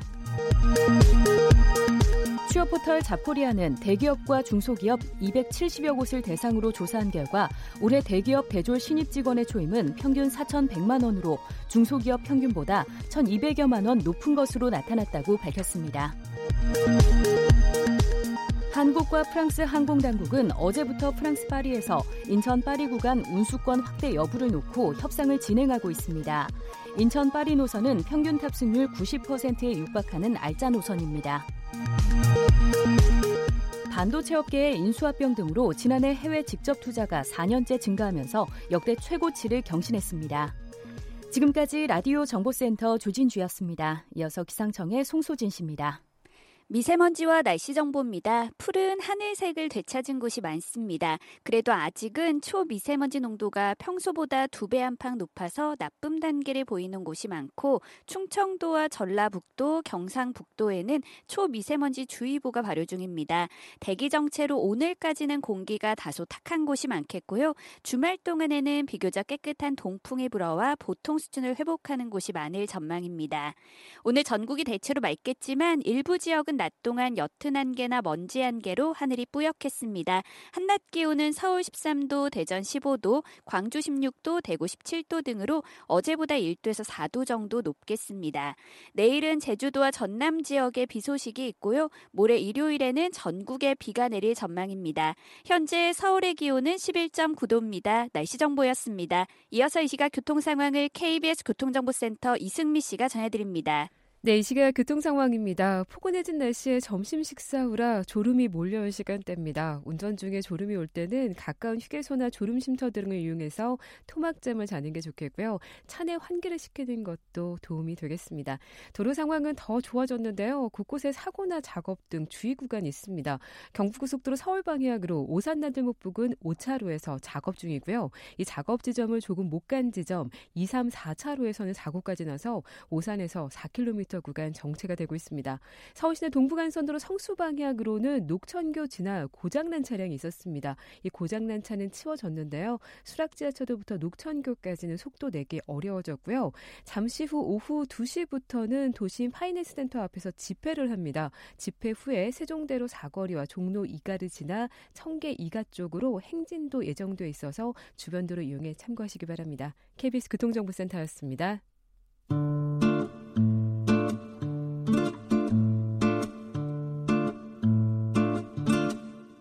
오태훈의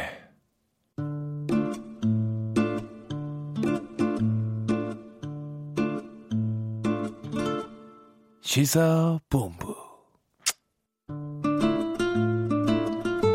네, 1시 32분 향하고 있습니다. 매주 금요일에는 초대석 시간을 저희가 준비하고 있는데요.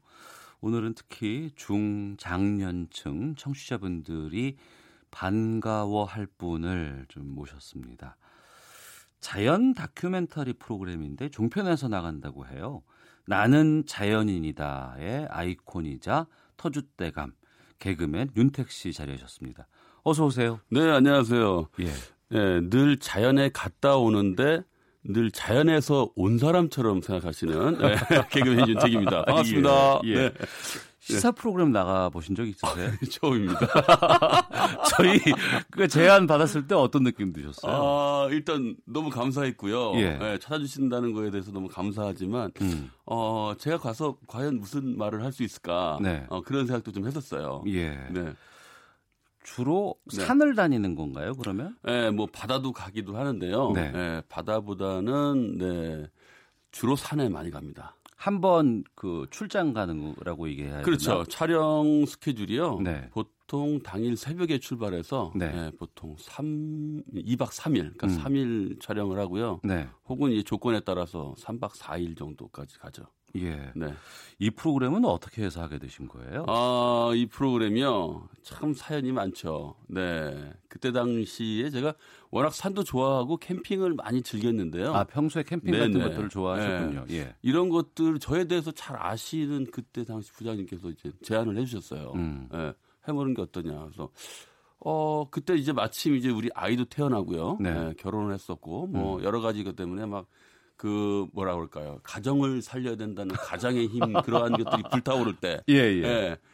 그래서 뭐든 하자. 음. 어, 딱 해봤는데 이건 참 갸우뚱한 거예요. 이거를 내가 과연 계속 할 수 있을까? 처음 어, 촬영을 해봤는데. 해봤는데. 예. 어떤 문제가 있었던가요? 어, 굉장히 그 리얼리티고, 예. 예.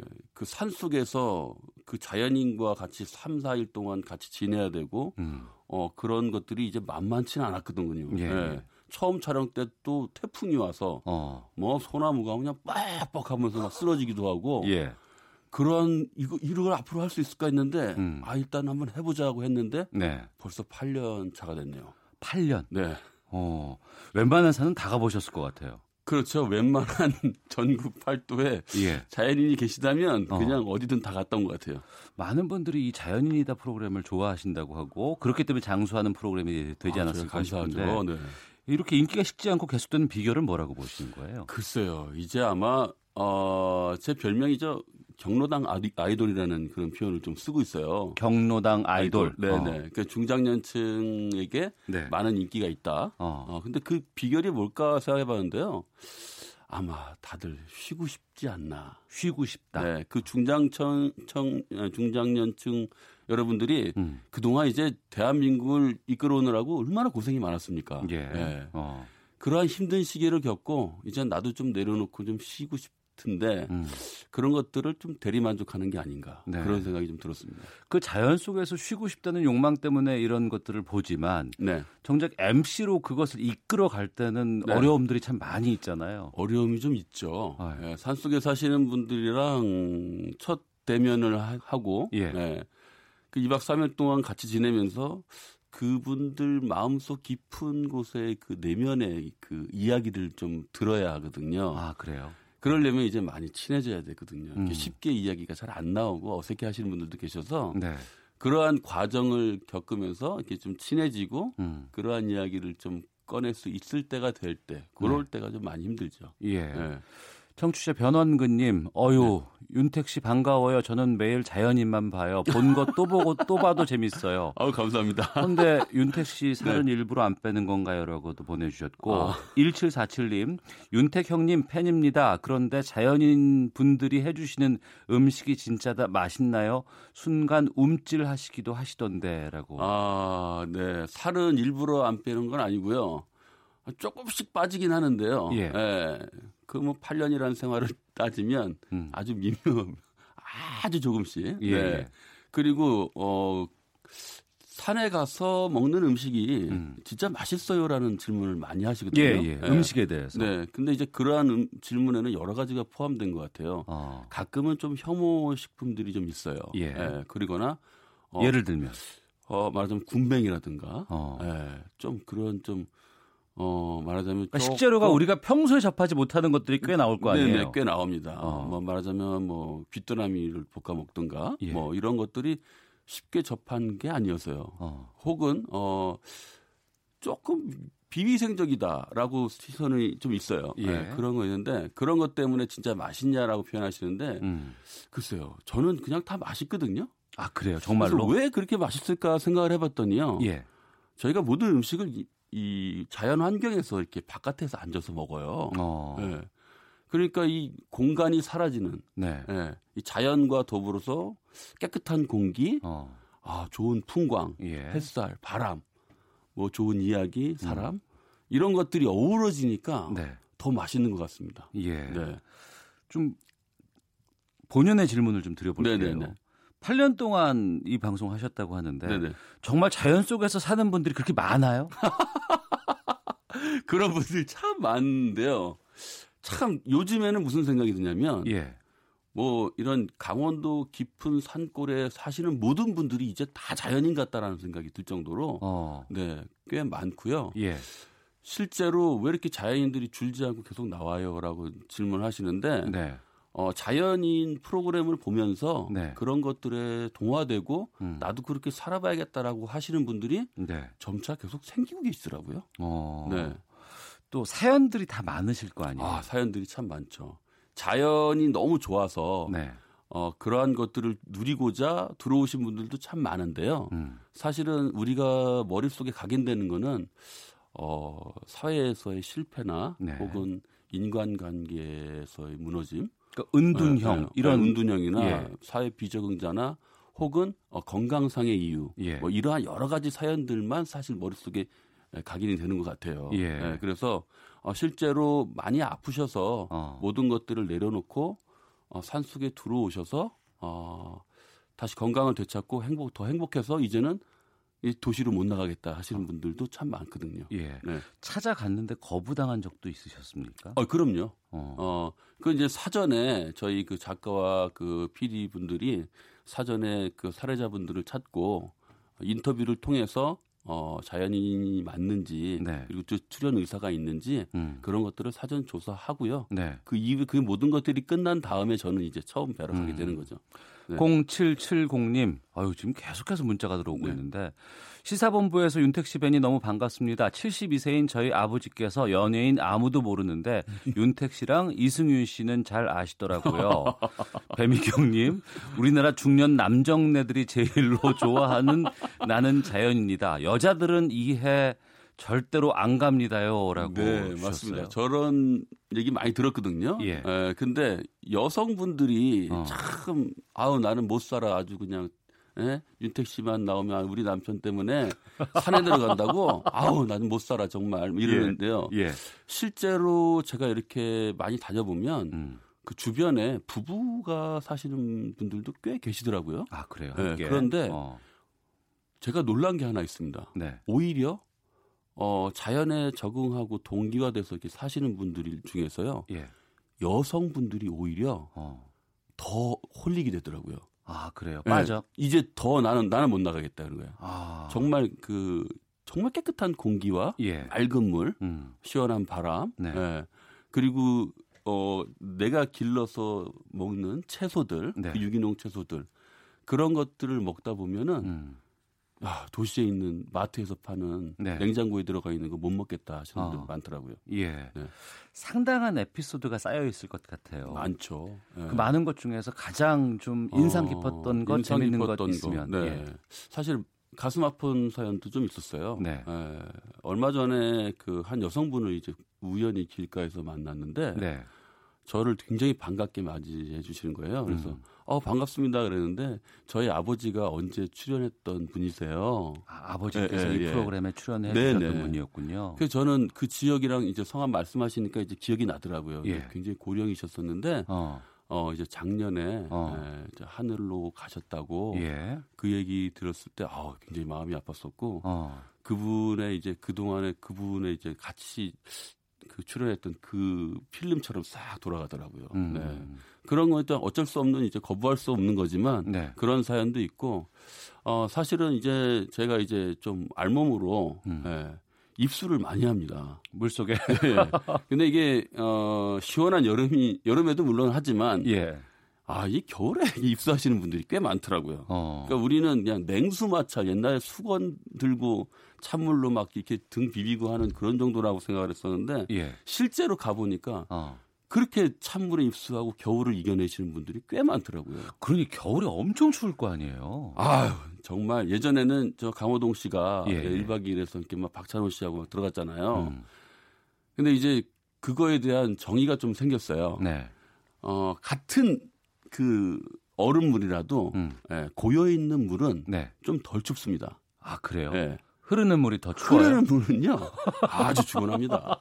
네, 어. 몸에 있는 열을 계속해서 뺏어가지고 지나가기 때문에요. 예. 약간 선풍기 틀어놓은 거랑 비슷한 거죠. 음. 아, 그럴 때는 아주 힘들어요. 예. 심정수님, 저 여성인데도 윤택 씨 좋아해요. 이하나 오하나님 정말 팬입니다. 윤택 씨 화이팅하시고 건강하세요. 저희 부부는 하루 마무리를 윤택 씨 프로그램으로 합니다. 근데 자연인들이 그 높은 곳에 컨테이너 같은 크고 무거운 물건들을 어찌 운반했는지 정말 궁금해요라고 하시는데. 네. 저런 경우에는요. 예. 길이 없으면 사실은 힘들고요. 어. 어, 예전에 비해서요. 저는 피부로 느끼고 있는데요. 예. 대한민국의 이 보통 야산들 어떤 산들이든지요. 어. 네. 이 소방 도로가 지금 엄청나게 발전돼 있습니다. 임도 같은 것들. 네, 네. 예, 네. 예. 그래서 화재 진압을 할 수 있도록 어. 그만큼 그 뭐라고요? 산림청이요? 음. 네, 예를 들어서 아주 정성스러워서 잘 관리하셔서 네. 그런 임도 같은 것 통해서도 올라갈 음. 수도 있고요. 네. 네. 뭐 다른 방법들이 좀 있는가 봐요. 네. 청취자께서 계속 문자 보내주고 계시는데 2603님 몸이 안 좋으셔서 산속에 들어가 사는 자연인들 많으시잖아요. 산에 살면 확실히 건강에 도움된다고 하시던가요? 네, 저는 제가 느꼈습니다. 아, 그래서 네. 윤택 씨가? 네. 아무래도 산 속에는 예. 네, 피톤치드가 아무래도 많잖아요. 어. 네. 그리고 어, 이 나무에서 뿜어내는 산소, 네. 깨끗한 산소. 음. 우리 도시보다는 이 숲이 많은 곳에서 아무래도 산소 용존량도 더 많고요. 네. 예. 이 정오 때 뿜어내는 피톤치드도 아주 많고요. 음. 그리고 일단 물이요. 네. 굉장히 좋습니다. 아. 아 우리가 그 예전에 예. 저는 어렸을 때 느낀 느꼈었는데요. 약수를 우리 아버지께서 떠오시면 예. 같은 물이라도 냉장고에 놓으면 약수가 더 시원하게 느껴졌거든요. 어, 같은 물이라고 해도 네네, 예. 그런 것들이 기억이 나요. 예. 근데 거기서 무, 마시는 물은 어. 뭔가가 가득 차 있는 느낌이 있어요. 물, 소, 물 네. 안에. 네. 네. 그러니까 우리가 먹는 정수기에서 먹는 물은 예. 좋은 성분까지 다 걸러내잖아요. 예. 거기는 정말 살아있는 물 같아요. 그래서 어. 제가 느끼는 것은 사람이 숨 쉬는 공기와 음. 그리고 마시는 물. 네. 이두 가지 반드시 있어야 되잖아요. 예. 이것이 가장 깨끗해야지만 어. 우리가 살 수 있는 최적의 환경이라고 생각이 됩니다. 예. 우리가 어디 도시에 있다가 밖에만 나가면 아 공기 좋다라고 하는 말이 사실은 그게 정상인데 음. 우리는 늘 안 좋은 공기 속에 살고 있다라는 증거죠. 네. 네. 방송에서 만난 그 자연인 분들 네. 계속 이어 인연을 이어가는 분들도 계세요? 네. 보통 이 투지폰들 많이 쓰시거든요. 아 그분들이 네. 아직까지 예, 예. 산 속에 가면요. 네. 어, LT 이런 그 주파수가요. 네. 잘안 잡힙니다. 아, 거의 아, 그런 오지 쪽까지는 안 네. 가는군요. 예. 다행히 투지 폰들은 좀 잡혀요. 그래서 음. 그분들한테 연락처도 좀 받고 네. 네. 그리고 간간히 비슷한 곳을 지나면 네. 안부도 여쭙고 찾아가기도 하고 음. 네.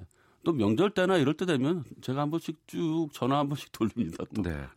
다그 거기 아직도 계세요? 아니면 중간에 그냥 생활을 접고 내려오신 분들도 계세요? 어, 접고 내려오셨다는 분은 아직 못 봤어요. 아 그래요? 네네. 어, 그만큼 그쪽 삶이 잘 네. 맞고 적응돼 있는 분들이기 때문에 그런가요? 네. 저도 한 달에 두 번씩 예, 촬영을 가지만 네. 갔다 오고 나면요. 네. 오히려 아내와 아들하고 음. 같이 손잡고 음. 오히려 또 캠핑을 갑니다. 네. 또 가요? 예. 네, 또 가요. 왜냐하면 예. 그쪽 그 산 속에서 이 자연에서의 그 어울림이 음. 너무 좋기 때문에 네. 그러한 것들을 다시 우리 아내랑 아, 들과 함께 또 하고 싶어서 어. 예, 오히려 더 바깥으로 더 나갑니다. 예. 9992번 쓰시는 분께서 윤택 씨 책 하나 쓰세요. 니들이 아이고. 자연을 알아? 이거 쓰시면 대박 날 듯. 4416님. 예, 사람들이 예. 이 프로를 좋아하는 큰 이유는 자기 마음대로 인생을 살고 싶은 사람의 본능과 쉬고 싶은 마음이 있기 때문인 것 네. 같습니다. 네. 아, 공감합니다. 7934님, 윤택 씨 수많은 자연인들과 함께 하면서 가장 기억에 남은 추억 있나요? 음, 아무래도 저는 첫 촬영 때가 첫 촬영 때 네, 많이 남습니다. 어. 네. 정말 아무것도 모르고 갔었거든요. 어디로 가셨어요? 그때가 강원도 가리왕산이라는 인근이었거든요. 평창 올림픽에서 스키 있었던데. 네, 네, 네. 예, 예. 그 인근이었는데 아까도 말씀드렸다시피 그때 막 태풍이 몰아치고 어. 비바람이 치고 음. 그때 처음 제가 말벌 애벌레를 네. 처음 프라이팬에다 볶아서 맛봤던 네, 첫 경험이었거든요. 예, 예. 네. 근데 그거 그 PD가 먹으라고 했을 때 그거 어떻게 했었어요? 자, 뭐 PD보다는 이제 자연인께서 네. 권해 주신 건데 음. 정말 맛있다고 했는데 네. 눈앞에서 이렇게 막 꿈틀꿈틀거리는 거를 자 말벌 집에서 채집을 해서 예. 네, 프라이팬에서 참기름 넣고 이렇게 덜덜덜덜 볶아가지고. 근데 말벌, 애벌레 그럼 더욱더 이상할 것 같아요. 맞습니다. 네. 느낌은 그런데요. 예. 이게 눈앞에 보는 막 꿈틀거리는 건 정말 힘들어요. 예, 예. 처음이니까요. 예. 근데 그거를 입속에다 가져갈 때는 더 힘들었거든요. 음. 근데 정말 희한하게도 예. 어, 정말 맛있더라고요. 정말로. 네, 번데기에 한 100배 정도 부드럽고요. 음. 네, 약간의 꿀벌 향까지 들어 있어서 네. 굉장히 뭐라고 할까 이게 참 우리가 무슨 뭐 제비집이다 뭐 이런 고급 요리 있다고 그러잖아요. 예, 예. 제가 볼 땐 그거 비할 게 못 됩니다. 정말 어. 고급 요리예요. 예. 네. 이 첫 방송 보신 분들이 엄청나게 많으신 것 같아요. 제 방도 아. 많이 나가서 그런지. 네네네. 6101님, 아이고 윤택 씨 목소리만 들어도 딱 알겠네요. 특히 말벌 아저씨 에피소드는 한 20번은 더 본 것 같아요. 아, 네네. 6118님, 네. 윤택 씨 앞으로 그분들처럼 자연으로 돌아가서 살고 싶은 꿈이 있으세요? 라고 질문 아, 주셨습니다. 네. 꿈이 있죠. 음. 네. 하지만, 네. 네. 저도 한, 뭐, 한 10년 뒤에는 자연인으로 살고 싶다 막 이런 계획을 했었어요. 음. 예, 그냥 제 생각만 했더라고요. 예. 예, 아들이 이제 초등학교 들어갔거든요. 어. 예, 아들 군대 가기 전까지는 좀 지켜줘야 되지 않을까. 그래서 좀 뭔가 어뭐 아들에 대한 양육이 자유로울 때는 없겠지만 음. 그래도 어, 군대 가기 전까지는 그래도 지켜줘야 되지 않을까 싶습니다. 그래서 예. 저는 사실 주말에 예, 가까운 인근에서 텃밭을 하고 있어요. 아, 그래서요? 네, 작년부터 어. 하고 있고요. 예. 예. 이제 저도 이제 모종을 심을 시기가 왔습니다. 어. 주말에는 이제 또 산으로 가야죠. 윤택 씨 인생이 달라졌겠어요. 많이 달라졌습니다. 네. 네. 그분들한테 배운 게 참 많아요. 어. 그 중에 가장 인상 깊었던 게 바로 내려놓는 건데요. 내려놓다. 네, 인생에 욕심을 버리고 내려놓는 건데요. 음. 사실 네. 저는 그렇게 잘 못하고 있지만 음. 간접적으로 체험은 많이 하고 있어요. 네. 근데 한 자연님께서 이런 얘기를 하신 적이 있어요. 집이 너무 작고 음. 어, 황토 집을 지었는데 정말 너무 작아요. 예, 예. 아 옆에 조그맣게 하나 더 져서 창고 같은 거 놓으면 되지 않겠냐 했더니 예. 그러한 공간을 만들면 어. 그 안엔 또 무언가가 채워지기 마련이다. 예. 라는 말씀을 하시더라고요. 어. 네. 아, 저렇게 참 대단하시다라는 그때 교훈을 참 많이 얻었거든요. 예. 네. 마음을 비울수록 우리 삶이 더 풍족하게 채워지는 것이 아닌가. 그렇죠. 어. 네네. 5886님, 남편이 퇴직하고 나면 원하는 삶을 살게 해주고 싶습니다. 그래서 음흠. 윤택 씨 프로그램 함께 즐겨봅니다. 네. 3025님, 윤택 씨, 자연인들의 음식 레시피 책으로 내주세요라고도 음식 레시피는 사실은 책을 낼 만큼은 아닌 것 같고요. 음. 아 그리고 퇴직하고 이제 그러한 삶을 원하시는 분들이 꽤 많이 있으세요. 예. 실제로 우리 서울 주변에는 인구가 많이 늘었잖아요. 음. 예, 은퇴하신 분들이 많이 가셨어요. 근데 전원 생활을 꿈꾸고 가시는 분들 중에서 처음부터 너무 멀리 깊은 곳을 택하신 분들도 계시더라고요. 음. 그런 분들이 많이 돌아오신다 하는데요. 네. 제가 꼭 말씀드리고 싶은 거는 천천히 예, 한 걸음 한 걸음 다가가야 되죠. 음. 예, 처음부터 너무 막연한 생각을 가지고 저지르면 안 됩니다. 알겠습니다. 네. 언제까지 하실 거예요, 이 프로그램? 어, 방송국에서 원하는 데까지 해야죠. 뭐. 아, 이렇게 팬층이 두터웠다 보니까 아마 상당 기간 오랫동안 좀 뵙지 네. 않을까 생각이 드네요. 아유, 감사합니다. 네. 예. 뭐 다른 이야기도 좀 나눠볼까 싶었는데 워낙 시간이 지금 많이 풍성하게 네. 확 가가지고 얘기가 많은데 저도 아쉽네요. 네. 네. 비워놓겠습니다. 네, 감사합니다. 자 자연덕 MC자 개그맨 윤택 씨와 함께했습니다. 오늘 말씀 고맙습니다. 감사합니다. 건강하세요. 오태훈의 시사본부는 여러분의 소중한 의견을 기다립니다. 짧은 문자 50원, 긴 문자 100원의 정보 이용료가 되는 샵 9730, 우물정 9730번으로 문자 보내주십시오. KBS 라디오 앱 콩은 무료입니다. KBS 라디오 오태훈의 시사본부. 지금 여러분은 대한민국 라디오 유일의 점심 시사 프로그램을 듣고 계십니다. 네, 한 주간의 스포츠 이슈 정리하는 관전 포인트 스포츠 평론가 최동호 씨와 함께합니다. 나와 계시죠? 예, 안녕하세요. 예. 미세먼지가 우리 일상생활에 큰 불편 끼쳤는데 스포츠에도 영향을 많이 줬죠. 어, 예, 그렇습니다. 이게 이 문제는 앞으로도 이 미세먼지 영향에서 벗어나기가 좀 어렵다는 거거든요. 예. 어, 지난해만 보면은 이 프로야구가 미세먼지 때문에 4경기가 취소가 됐습니다. 예. 그래서 자, 이 지난해 미세먼지와 관련해서 규정을 좀 강화를 했거든요. 어. 그런데 올해 만약에 미세먼지가 더 어, 심해지면 프로야구에서는 취소가 되는 경기가 더 늘어날 것으로 예상이 되고 있는 겁니다. 네.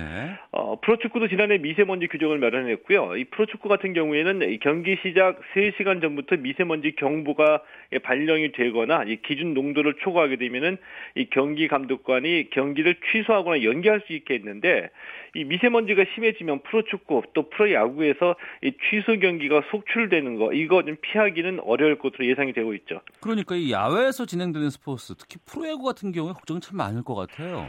어, 예, 그렇습니다. 올해는 더더욱 걱정거리가 하나 더 있습니다. 왜냐하면은 올해 11월 6일부터 고척 스카이돔에서 프리미어 12 1라운드가 열리게 되거든요. 예. 여기에 이제 도쿄올림픽 예선 티켓이 걸려 있는 겁니다. 음. 그래서 이제 대표팀 소집이 11월 1일로 예정이 되어 있기 때문에 이 KBO가 올해는 10월 말까지 한국 시리즈를 마치겠다 이런 계획이거든요. 네. 근데 이 미세먼지 때문에 취소 경기가 많아지면 어쩔 수 없이 시즌 막판에는 이 일정을 맞춰야 되기 때문에 월요일에 경기를 하거나 아니면 하루에 두 경기를 치르는 이 더블 헤더가 더 많아질 것으로 예상이 되는 거죠. 네. 어, 이 KBO가 미세먼지와 관련해서는 관중들에게 마스크를 제공하겠다 뭐 이런 대책을 대책을 세우고 있는데 어. 이 미세먼지 감소와 관련해서 KBO가 뭐 대책을 마련하기는 힘들죠. 그렇죠. 근본적인 대책은 없다는 거죠. 예. 때문에 어쩔 수 없이 이 프리야구나 프로축구 같은 경우에는 미세먼지로 인해서 이 관중이 감소하거나 일정의 차질을 빚는 이런 영향을 받을 받, 받게 될 것으로 좀 예상이 됩니다. 네. 아, 축구 소식 좀 음, 보겠습니다. K리그 인천 유나이티드의 베트남 출신 꽁푸엉 선수가 관심을 모으고 있고 예. 헤트트릭을 연습 경기에서 기록했네요. 어, 예, 그렇습니다. 이 베테랑 축구 팬들이 콩푸엉 선수에게 관심을 많이 갖고 있거든요. 예. 비교하면은 우리가 이 손흥민 선수를 보는 심정하고 이 베테랑 축구 팬들이 콩푸엉 선수 보는 심정하고 비슷하다. 이렇게 이제 이 볼 수가 있는 거거든요. 네. 어, 예, 예를 들면 지난 인천 유나이티드 개막전에 베테랑 팬들이 등장했고요. 또 인천 구단 페이스북에 이 팔로워가 2만여 명이나 급증을 했습니다. 네. 어, 지난 2일 인천의 개막전에서 이 콩푸원 선수가 출전하지 못하니까 이 아쉬움을 표시하는 베테랑 팬들의 댓글이 쏟아지기도 했고요. 어, 그런데 이 콩푸원 선수가 이 연습 경기에서 연세대를 상대로 해서 헤트트릭을 기록하면서 이 한국 축구에 적응하는 모습을 보이고 있는데 네. 만약에 이 콩풍 선수가 K리그에서 성공하게 되면은 이 베트남의 박항서 열풍에 이어서 이 콩푸엉 열풍이 충분히 예상이 됩니다. 이렇게 되면은 이 베트남 축구 팬들이 K리그에 대한 관심이 높아지게 되고 이러면은 이 K리그 중계권을 베트남에 판매할 가능성도 커지고 네. 어, 박지성, 송우민 선수로 인해서 우리가 이 프리미어리그 시장에 편입이 됐듯이 콩풍 선수가 잘하게 되면 K리그가 베트남 시장을 개척할 수도 있는 기회가 만들어지리라고 예상이 됩니다. 네. 어, 이어서 유럽 축구 연맹컵 챔피언스 리그에서 레알 마드리드가 무너졌네요. 예, 그렇습니다. 이 레알 마드리드는 뭐 축구 잘 모르시는 분들도 이름은 들어서 알고 있는 그런 팀이거든요. 예. 2016년부터 유럽 챔피언스 리그 3회 연속 우승을 차지했고요. 어, 그런데 올 시즌 챔피언스 리그 16강전에서 네덜란드의 아약스에 패해서 16강에서 탈락한 겁니다. 어, 이, 이 옛날에 레알 마드리 레알 마드리드가 아닌데요. 왜냐하면은 이 지단 감독이 올 시즌 개막하기 전에 사퇴했고요. 이 호날두도 유벤투, 유벤투스로 떠났습니다. 이 때문에 레알 마드리드가 옛 명성을 어떻게 지킬지 이게 이제 궁금해지는 대목이긴 합니다. 어, 손흥민 선수의 토트넘은 도르트문트를 제치고 이 8강에 진출했습니다. 네. 어, 미 프로야구 류현진 선수 개막전 선발 등판 얘기 나오고 있는데 어떻습니까? 이 다저스가 내일 캔자스 시티하고 시범 경기가 있거든요. 예. 어, 어, 내일 이제 류현진 선수의 시범 경기 세 번째 등판이 예상이 되는 겁니다. 어, 류현진 선수가 지난 두 번의 등판에서 이 3이닝 무실점으로 호투했는데 내일 투구가 중요합니다. 왜냐하면은 이 개막전 선발로 예고, 예고가 됐던 이 다저스의 에이스 클레이튼 커쇼 선수가 좀 어깨 부상 중이거든요. 네. 자, 그래서 이제 로버츠 감독이 개막전 선발을 바꾸겠다 이런 말을 했는데 어. 현재 다저스의 투수진 중에서는 이 류현진 선수가 이 페이스가 가장 좋습니다. 때문에 네. 현지 언론에서 류현진 선수를 개막전 선발로 예상하는 기사도 나오고 있고요. 음. 자, 그래서 내일 투구 내용이 중요할 수밖에 없는 거죠. 내일 잘 던지면은 네. 어, 다저스의 다저스의 개막전 선발로 어, 어느 정도 이제 무게 중심을 받게 될 것 같기도 하고요. 이 다저스가 오는 29일에 애리조나하고 개막전을 치르게 됩니다. 알겠습니다. 자, 이 소식까지 듣겠습니다. 최동호 스포츠 평론가였습니다. 고맙습니다. 예, 고맙습니다. 예. 오태훈의 시사본부 마치겠습니다. 다음 주 월요일에 인사드리겠습니다. 안녕히 계십시오.